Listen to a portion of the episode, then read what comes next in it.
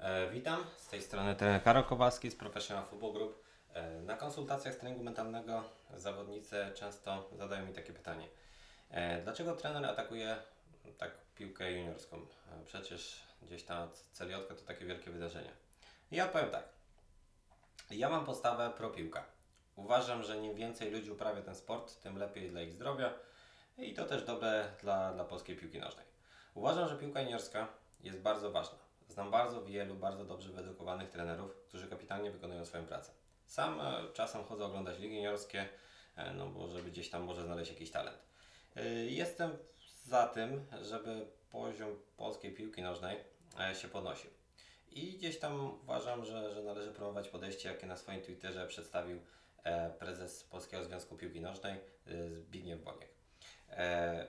I teraz tak, przedstawię dwa cytaty, które, które naprawdę przekazują bardzo dużo mądrości. Wszyscy piłkarze reprezentacji U17, 18, 19 powinni grać w piłce seniorskiej. To najlepsza droga do wielkiej piłki. Nie wszyscy to rozumieją. E, drugi cytat. Każdy dzień utalentowanego młodzieżowca spędzony wśród rówieśników jest dniem straconym. Najlepsza młodzież musi grać w seniorach.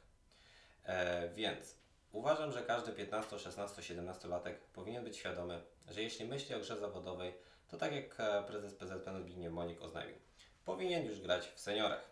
Uważam, że też są młodzi chłopcy, którzy chcą grać e, w piłkę rekreacyjnie i nie myślą o zawodowstwie, więc, więc nie widzę problemu, żeby grali w ligach juniorskich. Natomiast ci, którzy mają stanowić o sile rodzimego futbolu zawodowego, powinni przynajmniej trenować z dorosłymi tak wcześnie, jak tylko się da.